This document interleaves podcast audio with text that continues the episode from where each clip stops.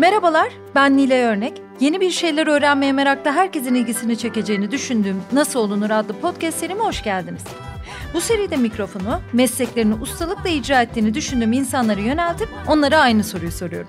Nasıl olunur? Bu bölümde konuğum Türkiye'de pazarlama konusunun en yetkin isimlerinden Levent Erden. Ama o kızacak çünkü pazarlama ne? Yani niye pazarlamadan sadece konuşacağız? Tabii ki asla öyle olamayacak. Şimdi onu tanımlamak çok zor. Ee, o günümüzün durumunu ortaya koyan kişilerden biri. Ne yapıyoruz, ne ediyoruz bunun üzerine uzun düşünen ve bunu eğitimleriyle, televizyoncu kimliğiyle, izleyici kimliğiyle, kültür yorumlayıcısı kimliğiyle bizlere anlatıyor, anlatmaya çalışıyor. Hoş geldiniz Levent Merhabalar. Erdem. Merhaba. Uzun bir giriş oldu ama Giriş uzun üstelik sıfatlar havalı. havalı. Ama doğru değil mi? Yanlış bir Bilmem şeyler söyledim senin mi? söylediğin her şey doğrudur. Çok teşekkür ederim. Ee, peki eğitimci kimliği de var. Ee, ona dayanarak ve son gündemi, günleri, dünyayı yorumlamasına dayanarak ona biraz mesleki bir şeyler de sormak istiyorum. Dünya nereye gidiyoru soracağım. Şimdi Time dergisinin yılın kişisi olarak senden bene geçişi arasında sadece 7 yıl var. Şu anda ben çağını mı yaşıyoruz yoksa başka bir çağa geçtik mi Levent Beyciğim? Bilmem ben bu tanımları çok sevmiyorum. Sen çağ, ben çağ vesaire çağ. Çünkü bütün bunların e, neredeyse 8 milyar için aynı olduğunu varsaymanın doğru olduğunu sanmıyorum. Özellikle bu X, Y, Z, yumuşak Y kuşakları. Evet. Yok efendim milenyıllar falan filan. Bunlar çok fazla Amerikan kaşığıyla Türk nesi ha çorbası yemek gibi geliyor bana. E, o işler öyle çalışmıyor. E, ben yani senden bene geçmeyi falan bırak ama başka türlü söyleyebiliriz. Bundan evvel e, insanlar hep dışarıdakilerin kendileri hakkında ne düşündüğünü merak ediyorlardı. Onun için yaşıyorlardı. Hep dışarıdan nasıl görüldüğün önemliydi. Başkaları için yaşıyordun. Şimdi senin seni nasıl gördüğün, seni seni beğenmen önemli. Bütün tatmin senin üstünden geliyor. Yani basit örnek verelim. Ee, eskiden giydiğin ettiğin ne olduğu çok önemliydi. İşte erkeklerin kravatlarının markaları önde yazardı. Sonra arkaya gitti. Sonra tamamen gitti. İşte kadınların efendim iç çamaşırları bin dolarlık iç çamaşırı giydiği zaman yani iyice dolarla söyleyeyim ki pahalı olsun. Ama bunu diğer kadınlar görmüyor. Ee, erkekler gördüğünde zaten çok geç oluyor. O zaman ne olacak? Onun kendisini gördüğündeki mutluluğu yani önce bunu ben göreyim diye. Selfie'nin karşılığı da bu. Çünkü selfie dediğiniz şeyde o sadece bir tane kendi fotoğrafını çekmek değil. Kendinin en beğendiği halini insanlarla paylaşmak. Yani beni beğenmeniz önemli değil. Beni benim beğendiğim şekilde beğenmeniz önemliye geçiyor. Dolayısıyla birinci faktör ben oluyorum. Dolayısıyla benden ona hiçbir tarafa geçilmedi. Ee, ben daha da üste geldim. Ben biliyorsun çok uzun bir zamandır, on seneden fazladır. İşte bu sosyal medya değildir, tekil sosyalliktir deyip duruyorum. İnsanların çok daha fazla tekil olduğu, kendilerinin kendilerini eleştiren en önemli kriter olduğunu, dolayısıyla da aynı zamanda bir beğeni kriteri olduğunu, tatminin de ancak kendi yansımalarından geldiğini söyleyen bir adam. Oo şahane. Hızlı girdik. Ee, Hiç peki. yavaş olmadım vallahi. şahane. Ee, peki e, şu, şunu sorayım. Yani nasıl olunur mevzuunda aslında nasıl pazarlamacı olunur falan gibi bir soru sormak istemiyorum. Nasıl Levent, Erden'e. Erden olunur mu demek istiyorsun? Levent Erden'in nasıl? Ee, çok insan bana onu sordu. Yani na- ona ne soracaksın dediler. Levent Erden'in olmayı konuşun dediler. Nasıl olunur? Ona da öyle çünkü Levent Erdening lafı aslında benim Instagram'da kullandığım laf doğru. Orada Erdening lafının karşılığı e, bunun ben olmadığım benim bir e, kürasyon yaptığım yani bana ait olmayan işleri benim düşündüğüm istediğim şekilde birleştirebilmektir. Onun için de o kendi ismimin sonuna bir e, fiil çekimi eki koymamın uluslararası bir platform olmasından da dolayı. Yani çünkü benim de takipçilerimin hemen hemen yüzde otuz beşi yani üçte biri kadarı yurt dışından olduğu için hani hafif ki ben her şeyin altına Türkçe yazmama rağmen. Ee, onun için o tamamıyla hani işler bana ait değil ama benim yorumum demek için yapılmış. Hafif de ahlaki bir şeydi. Kendi fotoğraflarım olmayıp her ne kadar hepsinin e, kaynağını belirtmiş olsam dahi o öyle bir şey.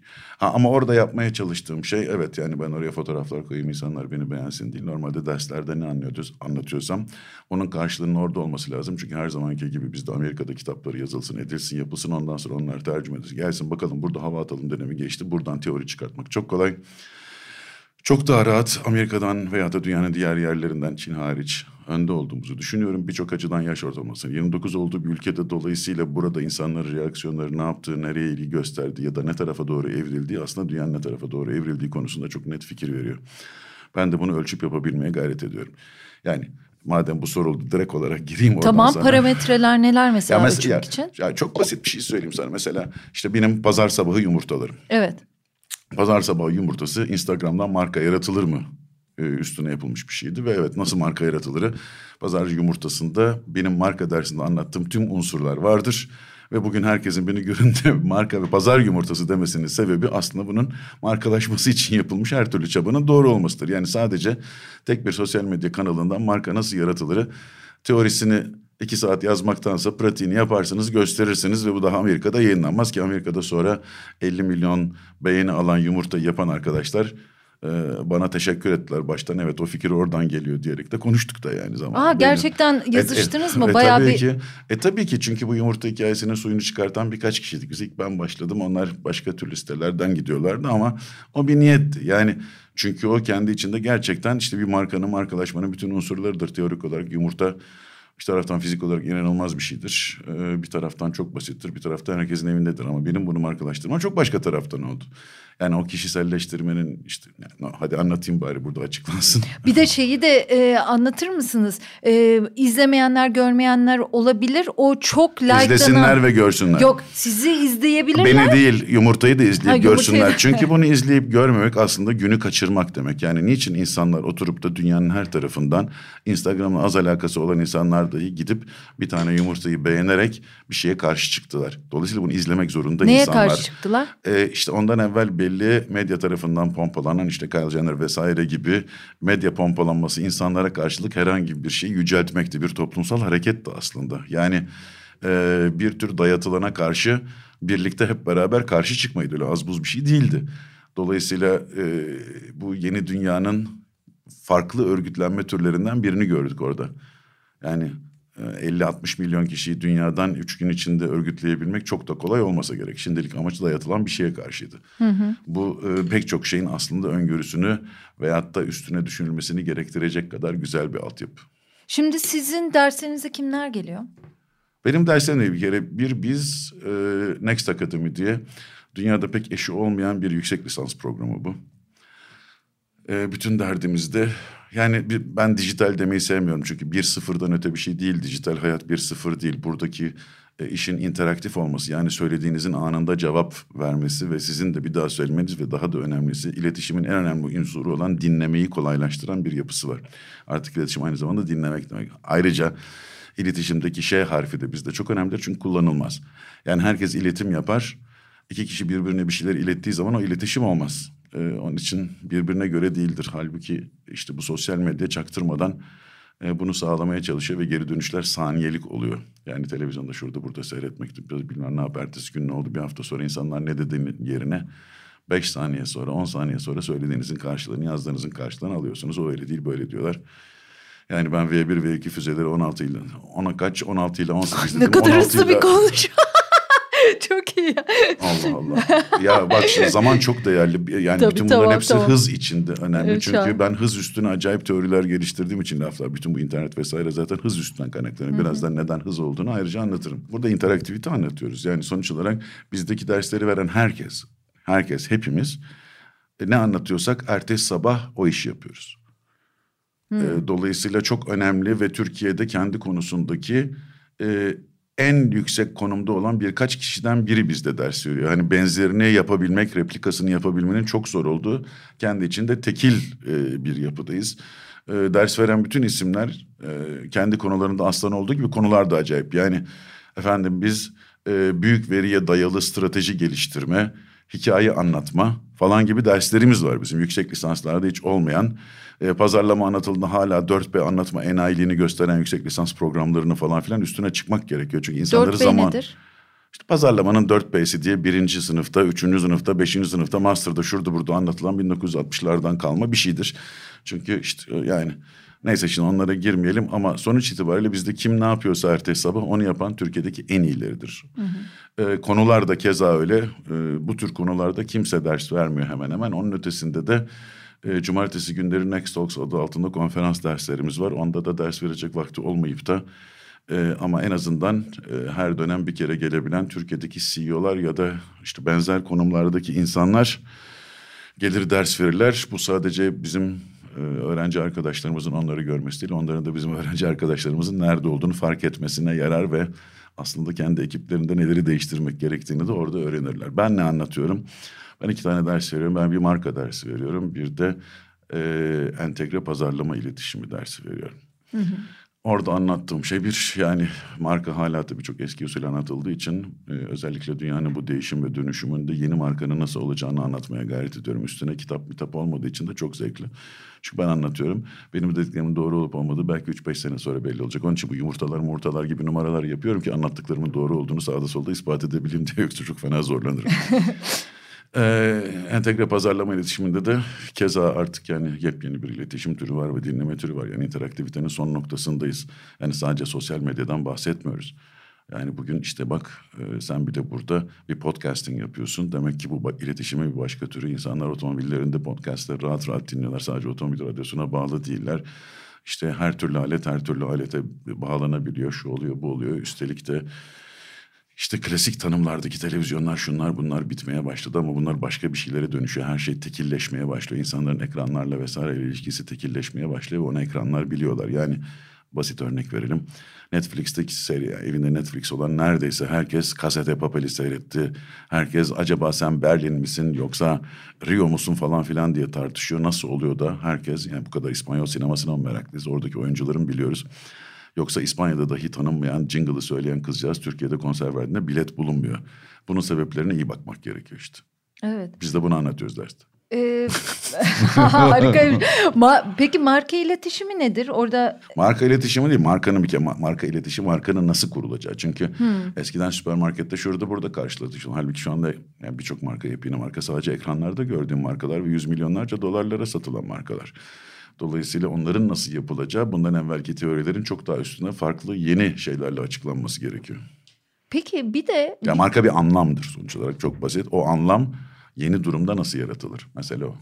Hmm, aslında örneklemlerle merak ediyorum ama e, elimizde bir marka yok. Yani şu anda mesela bir sesli kitap e, Storytel Türkiye'nin içindeyiz. Bu bir marka olabilir ya da artık herkes kendini marka olarak görüyor olabilir mi? İnsanlar da pazarlanır mı? Basit olur. İnsanlar tabii ki pazarlanır. Yani bu pazarlama insanlar satış ve aşağılık bir şey olarak göre. Pazarlamacılık yapma falan diye herkes birbirine küfrediyor. Çünkü bunun sebebi Türkiye'de pazarlamanın dağıtımla eşit görülmesi. Dağıtım ve satışla. Çünkü bir zamanlar ne kadar dağıtıyorsan o kadar da satabiliyordun. Onun için Türkiye'de pazarlama şirketi dediğin şey yüzlerce kamyon olup Türkiye'ye dağıtabilen yerdir. Yani markayla şunun da bunun alakası yoktur. Onun için pazarlama lafı Türkiye'de kesinlikle yanlış anlaşılır. Birinci sebep. İkinci sebep 1974, 73, 74, e, 2004 arası Türkiye'deki enflasyon en yüksek iki haneli ya da üç haneli olduğu için enflasyon bu kadar yüksekken hiç kimse pazarlamadan ve markadan bahsedemez. Çünkü tek kar finansal kardır. Operasyonel kar edilemez. Pazarlama ise bir operasyonel kar aracıdır. Dolayısıyla enflasyonun yüksek olduğu bir yerde marka olmaz. Bu topraklarda marka çıkmaz mı falan gibi enayi sorular vardır. Çıkmaz. Enflasyon sırasında çıkmaz zaten. O dönemde çıkmış markalar sadece işte e, GSM platformları falandır. E, bu da çok doğal ama onun haricindekiler çıkamaz. Çünkü enflasyonda böyle bir şey olmaz. Çünkü karı buradan elde etmezsin. Kar elde edeceğin şey finansal olduğu zaman markanın hiçbir anlamı olmaz. Halbuki marka bir anlamdır ve daha fazla ödemeyi, daha çok almayı, daha sık almayı gerektirir. Finansal olarak kar geldiğinde bununla uğraşmazsın. Peki Türkiye'den enflasyon olmayan dönemler olduysa o dönemlerde, o dönemlerde çıkan çok az bir dönemler 8-10 sene işte anca çıkıyor zaten. 2004'ten, Neler çıkmıştır 2004'ten sonra bir şeyler çıktıysa çıktı. Yani yeni yeni çıkmaya başlıyorlar. İşte tekstilde birkaç tane var. Ee, daha ne kadar olabilecekler yani 5 yıllar 10 yıllar bunları söylemek için çok erkendir. Ee, ama yani işte dünya borsalarında kote olabilmiş bir Türksel'im var. Ee, çünkü işte idare edebiliyor belli bir yerden sonrasını ama onun haricinde şu anda da hala e, zordasın. Çünkü e, başka bir yerlerde kapışıyorsun ama mesela yemek sepeti gerçekten bütün örneklerde var ama evet oluyorlar çünkü benzerleri yok. İşte Güzel o tür bir yapıyı dünyada yapamıyorsun ama dünya çapında marka mı tartışılır. İnsanlar var marka falan. Yani uzun onları daha değişik ve tekil konuşabiliriz. Çünkü markalar hakkında burada e, bu kadar açık konuşmaktan imtina ediyorum. Ha, okey tamam. Ee, peki Türkiye'nin e, trend kelimesini kullanmak istemiyorum ama eğilimleri gösterme açısından iyi bir ülke olduğunu söylediniz. Yanlış anlamadıysam Kesinlikle doğru söyledim. Çünkü yaş ortalaması 29-30. Ee, Japonya'nın yaş ortalaması 50. Avrupa topluluğunun yaş ortalaması 42. Yani Fransa 43, İtalya 42, Almanya 41, Türkiye 30. Hani bu aradaki 12 yaşlık fark çok çok çok çok çok önemli. Çünkü yani teknolojiye yatkınlık, öğrenme kabiliyetleri vesaireler çok önemli. Doğu ile karşılaştırmıyorum. Batı ile karşılaştırıyorum çünkü doğuda benzer durumlar var. Ama Batı ile karşılaştırdığınız var. Bunun için de zaten sosyal medyada hangi platformda olursanız olun Türkiye'nin ilk onda olması çok ilginçtir. Yani Facebook'ta 5. 6. Twitter'da 6. 7. Instagram'da 4. 5. Hatta yani birazcık olmasına da sebep olduğum işte e, başka şeylerde dünyada ikinci, üçüncü olay. Yani Periskop'ta Türkiye ikinci dünyada. Dolayısıyla bütün bunların hepsi genç ve çok çabuk adapte olabilen, yenilikleri çabuk kabul eden, teknolojiye hakim ve özellikle de GSM penetrasyonunun yani mobil internet penetrasyonunun ve akıllı telefon penetrasyonunun çok yüksek olması. Peki İnsanlar bunları nasıl izleyebiliyorlar? Bir, insanlarla kastım Bu şu. yaşlı sorusu. E, belirli şirketler. Bu yaşlı sorusu. Tamam yaşlıyım soruyorum. Bu yaşlı, yani sor, bu yaşlı ben, sorusu. Yok yok teknolojik yapıyorum. gelişmeleri sormuyorum. Şunu soruyorum. Bu e, gençlerin e, gidişatına bakarak, harcama alışkanlıklarına, kullanma alışkanlıklarına bakarak e, bir şeyler anlayabileceğimiz ortamlar nereler? Ben mesela meraklı bir gazeteciyim e, ve e, nereye gittiğimizi, ne yaptığımızı, ne de iyi olduğumuzu, ne de kötü olduğumuzu, ne de markalaşamayacağımızı görmek istiyorum. Nerelere bakacağım? Sosyal medya izleyerek mi görmeye çalışacağım? Şimdi bunun için zaten artık büyük veri denen şey bunun için var. Şu anda yani az önce verdiğim örnekte Netflix'te insanların belli bir diziyi seyretmesinin tesadüf olduğunu düşünmüyoruz herhalde. Evet. Dolayısıyla büyük veriyi kullanarak bu insanlar seyrettiriliyorlar. Şu anda Netflix'te header tabir edilen küçük afişlerden her bir film için 20-30 tane yapılıyor. Crown dizisi için 210 tane yapıldı. Kullanıcı olarak artık aklına gelen her yerde ve her yerde ayak izi bırakıyorsun ve biliniyorsun ne yaptın biliniyor. Bunun getirdiği başka tehlikeler var. Bunun getirdiği başka tehlikeler sen neyi beğeniyorsan sürekli olarak akıl sana aynı şeyleri gösteriyor. Bir yerden sonra senin evrilmeni de engelliyor. Bu bizim şu andaki birazcık fazla sofistike tartışma ama konularımızdan bu güzel. bir tanesi. Bu evrilmeyi engellemesi konusu şahane Evet oldu. evrilmeyi Buna engelliyor ama işte onun için de e, genç nüfusta olduğun zaman o evrilmeyi engellemeyle çok çabuk e, hemen parçalayıp atıyor atıyorum. Yani e, müzik dinlediğin e, platformlarda adam senin dinlediğin müzikleri sürekli sana sunuyor. Film seyrettiğin platformlarda sevdiğin filmleri ön tarafa getiriyor. Çünkü bütün bu işin en büyük numarası sana önerme makinalarının çalışması. Yani işte kitap almaya giriyorsun bırak ulan onları diyor. Şunlar sen buna bakanlar aslında bunları bunları aldılar diyor. Sen de gidip onları alıyorsun. Dolayısıyla asıl mesele bir şey internetten satabilmek değil. Oraya gelmiş adamın ne isteyeceğini öngörüp ona göre önermeyi yapıp en kısa zamanda adama önerdiğin malı satabilmekte. Yani asıl iş bu. Onun için insanlar bu e-ticaret vesaire konusunda yanılıyorlar. Yani bir şeyi elektronik olarak vitrine koyduğun zaman satılacağını zannediyorlar. Hayır karşındakinin kim olduğunu, ne isteyebileceğini, hangi durumda, hangi şartlarda, hangi fiyat aralığında neye göre ne isteyeceğini ve neyi görürse alabileceğini ve bundan daha başka 80-90 tane parametreyi yan yana getirdiğin zaman adama ne satacağını biliyorsun ve bunu önerebilecek yapılara ve dolayısıyla karşındaki hakkında o bilgiyi alabilecek yapılara sahip olman gerekiyor. Evet ben o zaman sahip olamıyorum. Ne bir e senin yerin o, CEO'suyum ne de bir şirketim CEO'su falan olmana gerek yok. Onun için sana dataları daima platformlar tutuyor. Platformlarda datalar ve hepimiz platformlarda acayip datalar veriyoruz. Veriyoruz yani, da ben onları nasıl göreceğim? Sen görmeyeceksin alacağım. zaten. Ben Pla- görmek istiyorum. Platformlar yönet- görmek istiyorsan sana başarılar diliyorum. Şu anda dünyayı onlar yönetiyorlar. Senin görmeni falan filan da istemiyor. Sen Google'a girdiğin andan itibaren son 10 yıl içinde hangi kelimeleri aradın? Hangi içeriklerde ne kadar kaldın? Kaç saniyede baktın? Aradığın kelimelerin türü ne? Bunların içinde alışkanlıkların neler? İngilizce mi arıyorsun? İngilizce, Almanca, Fransızca, Çince mi arıyorsun? Önce görsellere mi bakıyorsun? Filmleri mi seyrediyorsun? Önce hangisinden bakmayı tercih ediyorsun? Kaça kadar bakıyorsun? Dördüncü, beşinci... Bütün bunların hepsini zaman içinde zaten ben senin her şeyini biliyorum. Sokakta görsem merhaba dedim. Daha ötesi işte Facebook'ta bilmem nerede zaten fotoğraf tanımadan dolayı her şey. Yani telefonlar, akıllı telefonlar sana gösteriyor. Geçen ay buradaydın. Bak bu adamlarla yaptın diye. Aa bakıyorsun bütün arkadaşlarının son beş yıl içinde tek tek fotoğraflarını paketlemiş sana veriyor. Çünkü yüz tanıma sistemiyle her şeyini görüyor. Yani sadece iş bilgi falan filan değil. Sen neyi görmek istiyorsun ki? Adam yüz tanımadan senin hayatta kimlerle görüştüğünü, bunu hangi sıklıkta görüştüğünü, ne zamanlar ve dünyanın neresinde görüştüğünü dahi bildiği bir yerde senin bir şey bilebilme şansı yok. O zaten her şeyi biliyor. Ya tabii bunlara hakimim ama ben de o var olan bilgiden bir meraklı olarak yararlanmak istiyorum. Bilgiden yararlanmak istiyorsan bunların... Yaşlıyım ya ben şimdi. Yaşlısın tabii yaşlı ki. Güne, güne uyum Hayır neyi merak ediyorsun? Şimdi bunların merakında ulaşabileceğin şeyler ulaşamayacağın Örnek şeyler var. Örnek vereyim mi? Ver tabii ki. Örnek vereyim. Ee, şimdi geçenlerde ben e, Jurna'ya bir magazin dosyası yaptım. Bana göre e, magazin ya düşüşe geçti Türkiye'de ya da azaldı. Şimdi ben bir teoriyle ortaya çıktım. İşte Perihan Maden'den e, magazin yazarlarına işte Ali Eyüboğlu'na soruyorum. Can Tanrıyar televole dönemini soruyorum falan. Şöyle bir şey söyledi. İyi Can Tanrıyar dedim ondan devam edeyim. Dedi ki e, siz de magazinin bittiğini düşünüyorsunuz ya da azaldığını işte duraklama devrine girdiğini yanlış yere bakıyorsunuz da ondan dedi. Çünkü hep ana medyaya bakıyorsunuz dedi. Atıyorum Acun'la Şeyma niye e, boşandığı merak ediyorsan televizyonda asla bulamayacaksın bir daha onu. Çok uzun süre, süreler göremeyeceksin dedi. Gazeteden de göremeyeceksin. Ancak alternatif medyalardan bakacaksın dedi. Şimdi bir, magazin bu, öğrenmek için bir alternatif. Bu herhangi bir haber için canım bu magazinle alakası yok. Dünyada ne var ne yoksa artık. Ya Türkiye'deki en çok satan gazetenin 100 binin altına düştüğü bir dönemden bahsediyoruz. Orası da öyle. Yani için Şimdi... bir gazeteci olarak lafı da beni bayağı tartıştıran bir şey.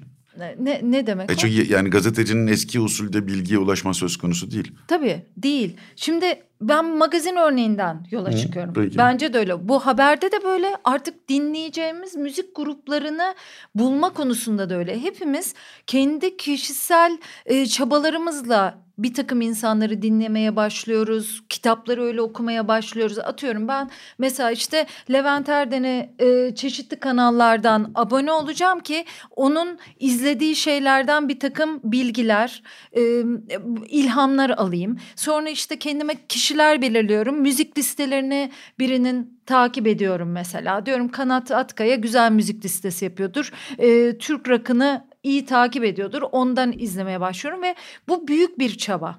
Değil. Çünkü sen Kanat Artık At... hep böyle yapıyorum. Ha, tamam ama şöyle büyük bir çaba değil. Sen Kanat Atkaya ve bir kişiden daha Türk popu dinlemeye başladığın andan itibaren sana 20 tane zaten Türk rakını e, iyi din, dinleyen veyahut da iyi izleyen insanı şey önerilmeye başlanıyor paket tarafından. Sürekli sana öneriliyor.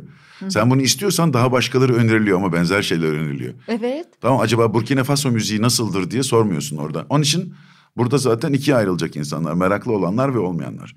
Hı hı. Merak ettiğin zaman gideceksin bir yerlere. Yani bundan sonrası merakla ilgili. Dolayısıyla hiç kimsenin hani en başındaki sorunun da cevabını burada vereyim.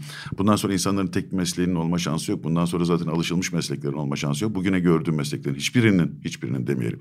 Yüzde altmış beşi diyorsunuz. Ya yüzde altmış beşi demek istemem. Ben o rakamlardan çok mutlu değilim. Çünkü birçoğu da şekil değiştirerek orada olacak. Yani sonuç olarak e, dünyanın her zamanında son beş bin yıldır kuyucu vardı. Ama Kimisi Y şeklindeki bir sopayla su arıyordu. Şimdi başka tekniklerle arıyorsun ama hala insanlar kuyu açıyorlar ve su arıyorlar. Dolayısıyla yüzde altmış beşi bitti gitti falan filan değil ama birçok şey dönüşüyor. Yani bu dünyanın her yani endüstri işte şimdi dört sıfırdan bahsediyor. Birde, ikide, üçte de aynı şey oldu. Ya biçer döver geldiği zaman birçok insan orakla kesmedi. Orakla bilmem ne kesen adamlar başka şey yapmaya başladılar. Hiçbirisi bir dünyayı başka tarafa atmadı ama şimdi daha ilginç meslekler gelmeye başlıyor. İşte atıyorum yani burasının adı gibi hikaye anlatmak diye bir ders yani ders var ve hikaye anlatıcısı diye meslekler var lafın gelişi. Yorumlamak yani şu anda herkes e, büyük veri büyük veri diyor. Tamam büyük veri mühendislik işi ama o veriden sonra ne yapacaksın ne olması gerektiğini yorumlayacak adamlar şu anda dünyada en zor bulunan o tür senaryoları yazabilecek, o tür verilerin peşinde gidecek adamlar da kitle iletişim aracının öldüğünü anlamak gerekiyor. Kitleselin bitimi ve standartizasyonun bitimi her tarafta da standart arıyor. Çünkü 20. yüzyılın en büyük numarası kitlesel ve standart olmak. Gazete standart boyda çıkıyor, standart Hı. basılıyor çünkü işte e, şey var. Ölçek ekonomisi var. Ne kadar çok yaparsan o kadar maliyet artıyor, azalıyor. insanlara ucuza bir şey verebilmek için standartlaştırıyorsun. O standartta mümkün olduğu kadar çok adama çakıyorsun. Ya, Bu kafanın değişmesi gerekiyor. Evet. Herkes kendine özel bir şeyler istiyor ve kimse kimseninkiyle aynı şeyler istemiyor. Dolayısıyla kimsenin kimseyle aynı şeyler olmadığı ama üretilmesinin de makul maliyetlerde olan şeylerin nasıl üretileceğidir şimdiki durum. Bu sadece gazeteci için değil pek çok insan Kitlesel için. Kitlesel olarak düşünen evet. herkes için. Her... Kitlesel ölmüştür. Kitlesel niş tabir edilen küçüklerin kümülatifidir. Onlar bir araya geldiğinde kitlesel gibi görüş, görülür. Yani ben demiyorum ki bundan sonra milyar satan mallar olmayacak. Ama o milyar satan malların her biri 50 binlik, 100 binlik, 500 binlik küçük alt gruplar başka anlamlar yükleyerek başka sebeplerle aynı şeyi yapabilirler. Peki biz bir e, hayatımıza devam edebilmek için, yeni yollar bulabilmek için, yeni hayatlar, yeni çıkış yolları yaratabilmek için daha bireysel mi bakalım? Bireysel bakıp bir bütünsel düşünme, çözüm üretme becerisi bunlara mı sahip olalım? Yani ma, genel şeyler bize... Orhan Pamuk şey... okuyun bir kitap okuyunca hayat değişiyor. Yok böyle bir numara ya. Hmm. Yani ne yapalım şunu yapalım akşamları da bunu Formül yok mu? Ya böyle formül olabilir. Tek formül var. Bir merak edeceksin ve merakının peşinden gideceksin. Yani aynen bilgisayarda oyun oynar gibi. Hı hı. Yani her seferinde işte bir seviye daha artıyor. Her seviyede yeni bir numara daha var. Sana e, yeni bir alet daha veriyor ya da yeni bir ipucu daha veriyor ve ondan sonsuz olarak sürekli olarak seviye arttırıyorsun. Ve nerede biteceğini bilmiyorsun da şu anda hayat ona geldi. Sen de sürekli farklı yerlerden farklı aletler, ipuçları bularak bir öteki seviyeye geçmeye çalışacaksın. Merak etmediğin zaman olduğun yerde de olabilirsin. Sorun yok. Olduğun yerde durduğun zaman yetinmek zorundasın. Yetinmeyi öğreniyorsan hiçbir mesele yok ama yetinirsen neyle yetineceğin tabii ki tartışılır halde. İlla finansal yetinmelerden bahsetmiyoruz. Onun için de bundan sonra meslek dediğimiz şey değişecek. Bizim atladığımız ikinci numarada biz çok fazla batı tipi konuşmayı tercih ediyoruz. Bütün eğitimimiz batı tipi tek alanda çok fazla derinleşmek ve o konunun uzmanı olmak, bir şeyin uzmanı olmayı da matah bir şey zannediyoruz. O uzmanlık acaba hayatımızda gerçekten doğru mu? Yani şu andaki ortalık bizim belediyeler ve sokaklarımız gibi değil mi? Sokağa geliyor, lağım tıkanıyor, vıj, lağımcılar geliyor, ortalığı kazıyorlar, parçalıyorlar, lağımı düzeltiyorlar, gidiyorlar ama asfalt kalmıyor. Asfaltçılar geliyor, Asfaltçılar asfaltı bir döküyorlar. Bu sefer belli elektrik şeylerin üstü kapanıyor ve rögarlar kapanıyor. Onun üstüne de elektrikçiler geliyor ve her gün o sokak kazılıyor geliyor başkası. Bu tıpta da böyle. Biz hiçbir zaman doktor demeyiz hatta dahiliyeci demeyiz değil mi? Bütün sakatatçıları sayarız yani mideci, böbrekçi, işte bağırsakçı, bilmem neci, karaciğerci diye. Ve hep dar alanda çok derin uzmanlık peşinde koşarız. Halbuki doğuya bak doğuya gittiğin zaman başım ağrıyor dediğin zaman adam ayak baş parmağını sıkar ve başının ağrısı geçer. Gözünün içine bakar böbreğinde taş var der. Emojilere bilmem nelere bak doğudakilerin hepsi insanları bütün çizer. Dolayısıyla bütünsel bakışın geldiği bir yerdeyiz ama batı bütünselliği değil dar alandaki uzmanlığı getirir ve o uzmanlığının gereği yaptığında onun dışında neyi paramparça ettiğin belli olmaz. Adam ciğerini tabir ederken mideni berbat edecektir. Onun da derdi değildir. Şu anda yeni gelinen numarada bütünsel bakmak ve çoklu uzmanlıkları getirmek zorundadır. Kimsenin ben şucuyum ben bucuyum diye etiketleneceği devir bitmiştir. Çok fazla şeyden ve onun komşularından anlamak zorundasın ki gidebilesin. Dolayısıyla bütünsel bakabilme yeteneklerine ve bütünsel bakmanın gerektirdiği meraka sahip olmak gerekir. Şahane. Çok şahane bir özet oldu. Yaşlıyım ama istediğim buydu yani. Senin yaşına gelince umarım böyle olmaz.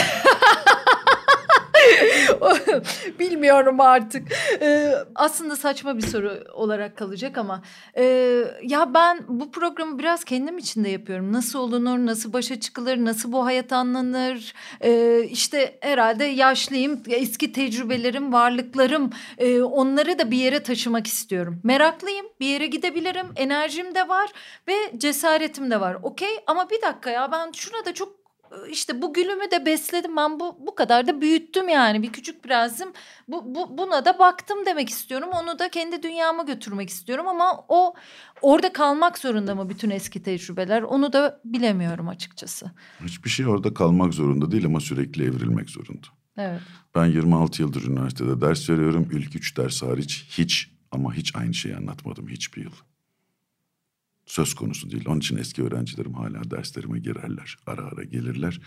Kendilerini güncelleme hatta ben güncelleme lafını dahi doğru bulmuyorum. Çünkü geldiğimiz hız için güncelleme yani 24 saat çok uzun bir süre. Günle kısıtlanamaz. Anın damak gerekiyor. Hmm, hani böyle güzel. updating up moment'ın gibi. Çünkü anında değiştiriyorsun.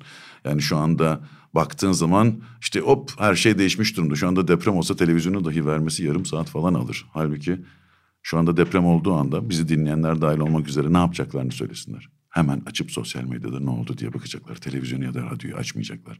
Çünkü hıza en yakın yer orası.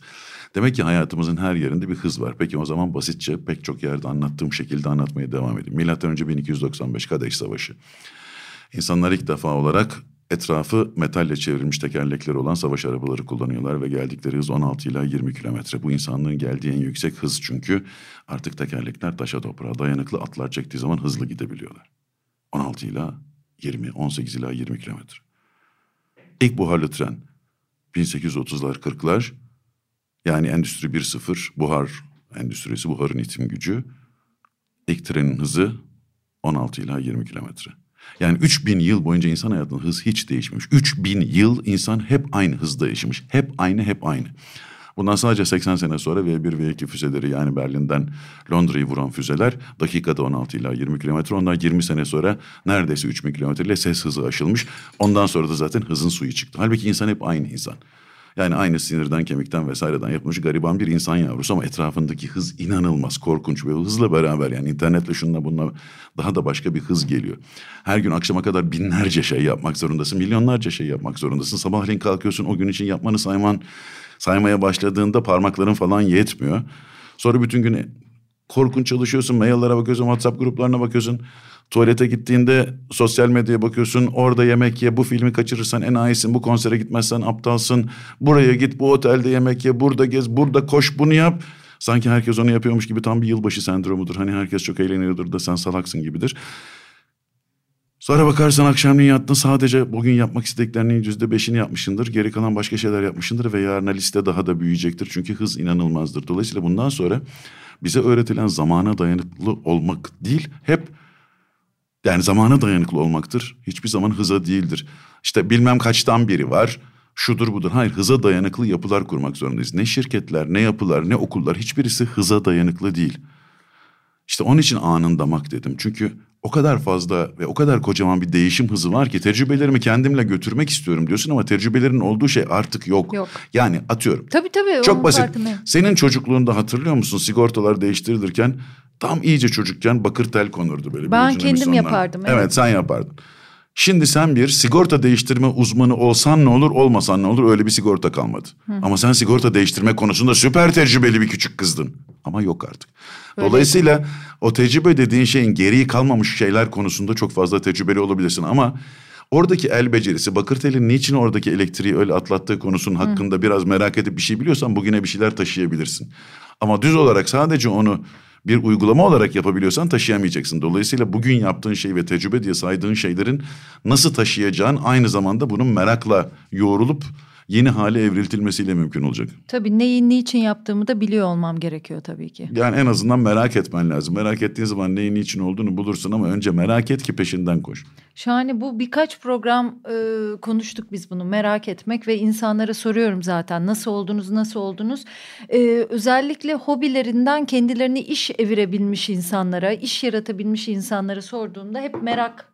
Başka çaresi yok ki tabii ki. Hele hele böyle bizim yaşımızdaki insanlar için yani böyle 25. E, ya, ya ben ya, ya 17 buçuk çünkü 17 buçukta cezai ehliyet yok ya da gerçek yaşım.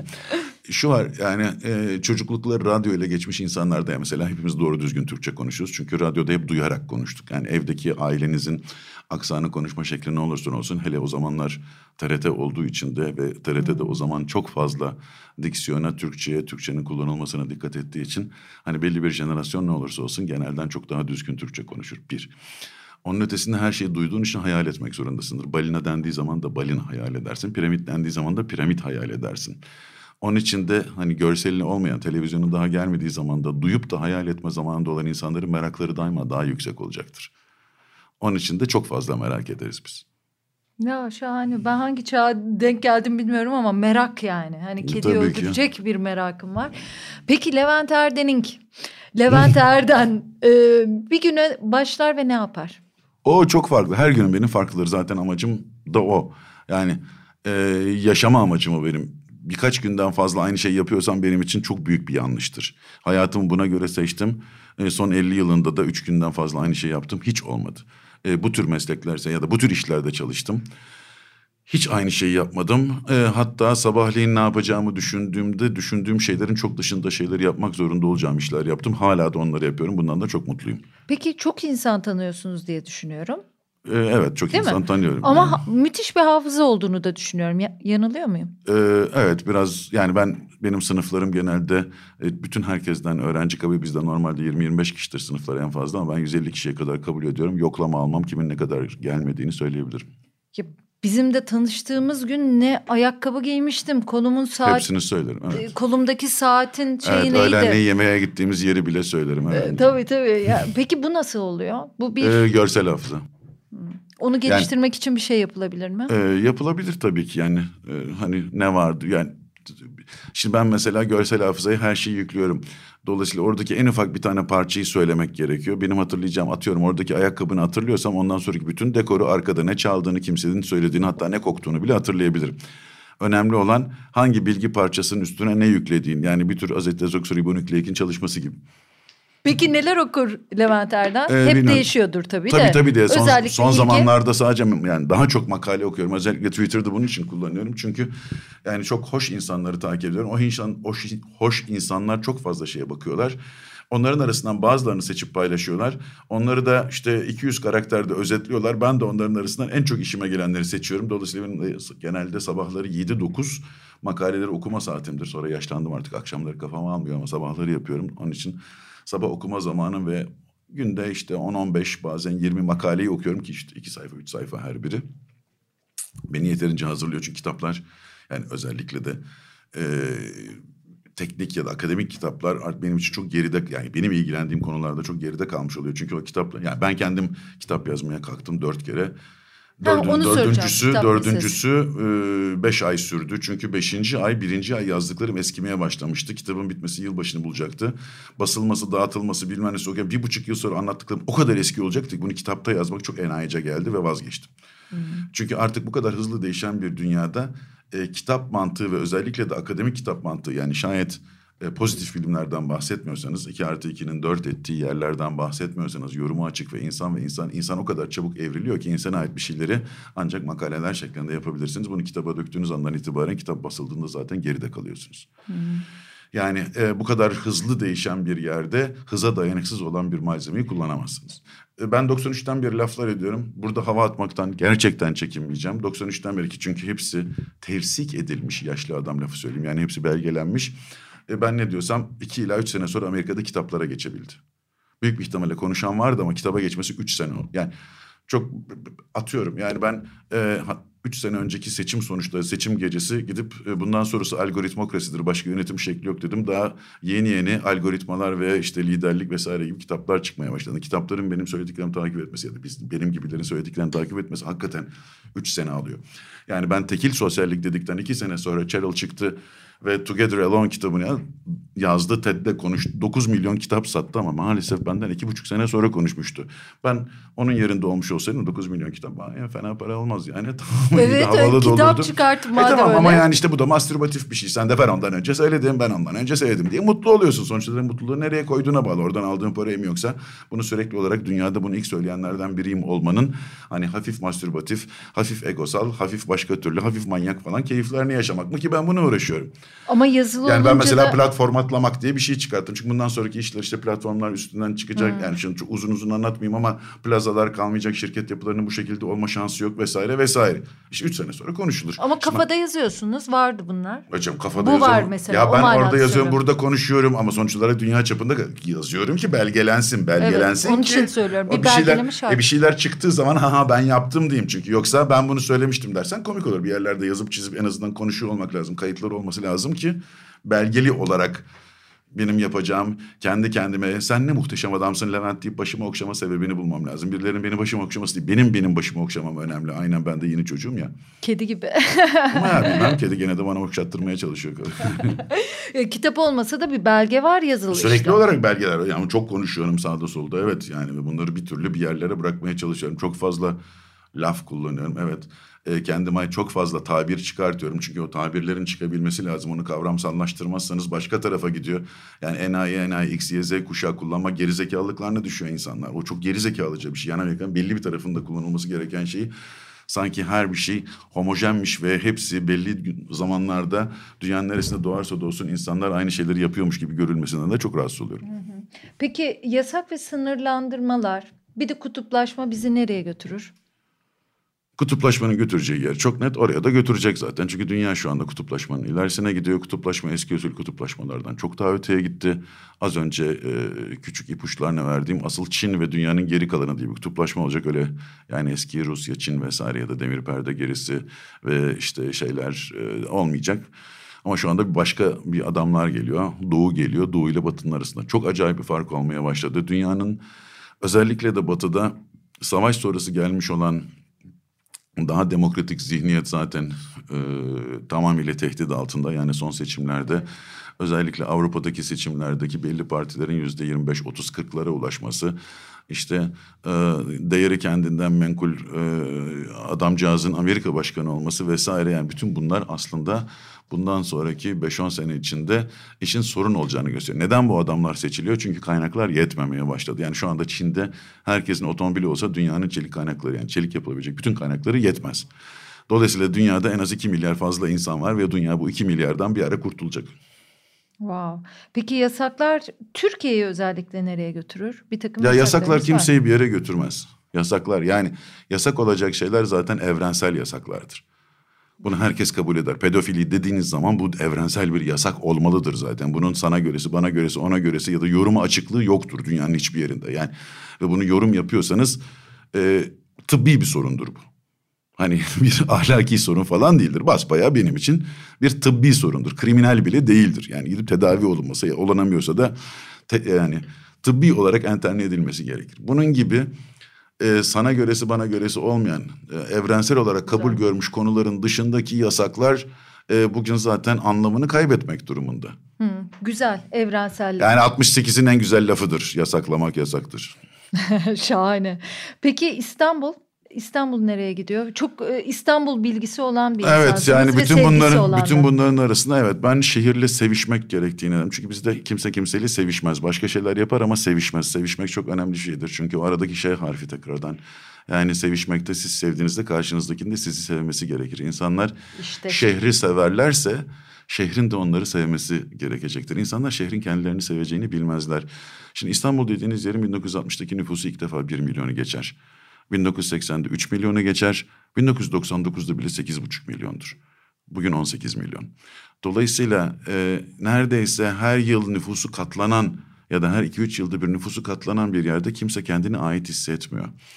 E, çünkü bugünkü durum aslında daha önce konuştuklarımızda da bir iki referans verdim. Bir şeylere sahip olmak değil de ait olmak önemli. Çünkü bir şeye sahip olduğun zaman anlamı kalmıyor. Bundan sonra Ferrari ve bilmem kaç bin dolarlık saatin de olsa tek başına esen hayat mutsuz olmaya başlıyor. Bir şeylere ait olmak istiyorsun. Onun için mesela milyon dolar e, primler alan banka genel müdürleri bile tuttukları takımın formalarıyla e, profili resmi koyuyorlar. Çünkü aidiyetlerini bir yerden tanımlamak zorundalar. Dolayısıyla ait olmanın çok önemli olduğu bir yerde insanlar kendilerine ait hissetmiyorlar. Özellikle de askerlik bunu berbat eden bir sistem. Çünkü memleket nere lafı çıkıyor. yani memleket nere dediğin zaman Türkiye'de acayiptir. Kimse şurası demez. Der ki memleket şurası ama anne tarafından burası, baba tarafından burası. Üstelik dedemler de şuradan gelmiş. Yani 1911-12'den beri işte veyahut da hatta 1856'dan beri e, sürekli olarak savrulmuş bir nüfusun sağda solda olması, kökleri olmaması, dolayısıyla olduğu yere kendine ait hissetmemesi, hiç kimsenin oturduğu yerde üç jenerasyondan fazladır oturmadığı bir yerdeyiz. Üç nesildir oturmadığın yeri kendine ait saymayabilirsin. Hiç kimse burası dedemin eviydi diyemeyecek durumda. Her bir şey yıkılmış ve yeniden yapılıyor. Kimsenin neredeyse artık çocukluk sokağı bile kalmamış yerde.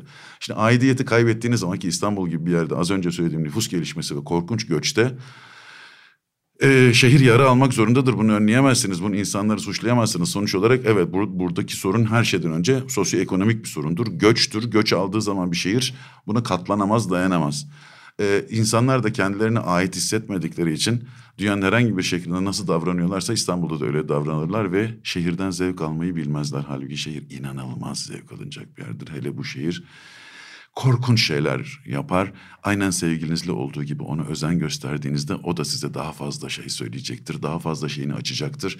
Aşk daha zevkli olacaktır. Sevişmek çok daha zevkli olacaktır. İstanbul aynen muhteşem sevişilecek bir yerdir. Doğru yerlere dokunup doğru laflar edip doğru merakların peşinden giderseniz. Şahane bir bitiş olsun mu bu? Yoksa birkaç soru daha soracaktım ama böyle sesler, mikrofonla bir sevişmeler, İstanbul'a girişler. Ya ama yani şehri seveceksin. Bak sana çok basit bir şey söyleyeyim. Kallavi Sokak. Beyoğlu'ndaki Kallavi Sokak ucunun nereye döndüğü belli olmaz. Öyle bir yay çizer ki nereye açıldığını bilmezsin bilmiyorsan Beyoğlu'ndan geçerken. Aslında öbür tarafında Darül Bedai vardır. Yani ahşap ilk evet. Ertuğrul Muhsin'in de başında olduğu Hı. tiyatro. O yolun köşesinde de eski binalardan biri vardır ve birçok Beyoğlu binası gibi 1954'teki yani 6-7 Eylül'den sonra İnsanlar kaçmıştır, binalar metruktur. Beyoğlu binaların üst katları çamaşırlıktır. Teras Evet. olarak kullanılmaz. Fakat tabii Cumhuriyet sonrası o teraslar camlarla kapatılmıştır. 6-7 Eylül'de insanlar kaçınca oradaki camlar simsiyah olur. Kimse gitmez. Evler metruktur. Yıllar ve yıllarca silinmediği için de simsiyah olur camlar. Güneş saat altı buçukta batar. 25 Nisan 10 Mayıs arası.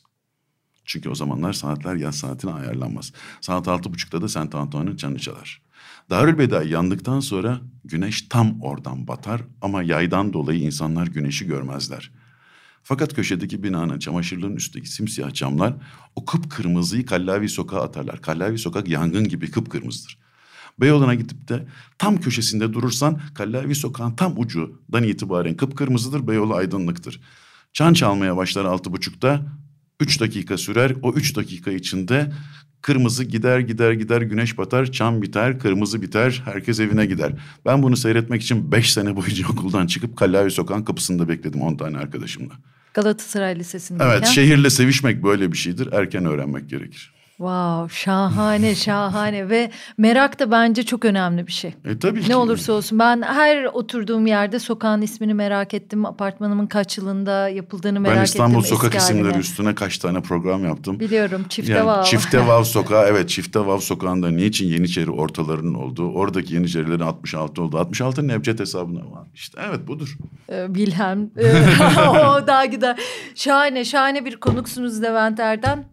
Çok teşekkür ediyorum size. Bu kadarcık mı? Bu kadarcık olmaya da bilir isterseniz.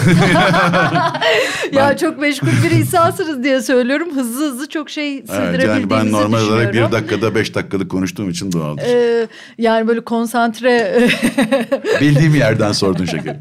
Ee, çok teşekkür ediyorum. teşekkür ederim. Ee, insanların buradan çok şey öğrenebileceğini tekrar tekrar dinleyerek belki hızlı gelebilecektir. Ben çok e, böyle sıkı bir konsantrasyonla takip ettim ve özellikle son bölümlerdeki o ım, genel e, algımızı nasıl açabileceğimize dair anekdotlar çok hoşuma gitti. Bir de bu doğu felsefesi. Biz hemen böyle doğu felsefesi, yogalar falan çok klişeler üstünden tanıyoruz. Ama bir Japon bahçesine gidince mesela onun nasıl yapıldığını anlayınca bile e, o felsefe hakkında bir kafa yoruyorsun. Başka Adamların şeylere. teknolojiyi niçin bu şekilde kullandığını da anlamak gerekiyor. Ya Müthiş. da 1.6 milyar dolar, e, 1.6 milyar insanın e, Nasıl minimum dolarla yaşadığı. nasıl bir arada yaşadığı ve çok çalıştığı ve neler üretebileceği ve nelere kani olabileceğini göreceğiz.